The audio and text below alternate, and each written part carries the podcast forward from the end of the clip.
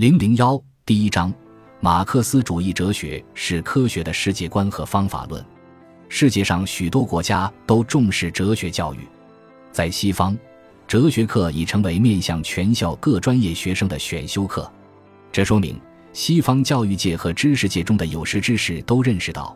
哲学对于提高学生人文素质和思维水平的作用是无可替代的。中国自古以来就重视哲学教育。启蒙教育和哲学教育几乎是同步的。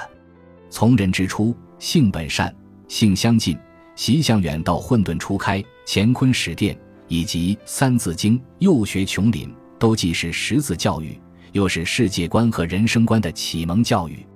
中国传统文化源远流长，从未中断，与中国历来重视文化教育和哲学教育相结合是密切相关的。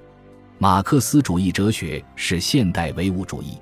我们要在弘扬和吸收中国传统哲学积极成果的同时，学习和研究马克思主义哲学，把握这一科学的世界观和方法论。历史已经证明，一个民族要想站在科学的最高峰，就一刻也不能没有理论思维。为了发展这种理论思维能力，必须学习哲学，尤其是马克思主义哲学。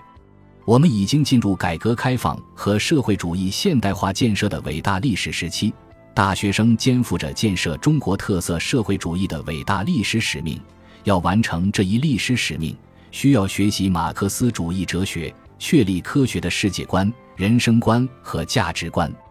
当马克思还是一个年轻的大学生时，就说过：“没有哲学，我就不能前进。”这句话，对于我们所有的大学生来说都是真理。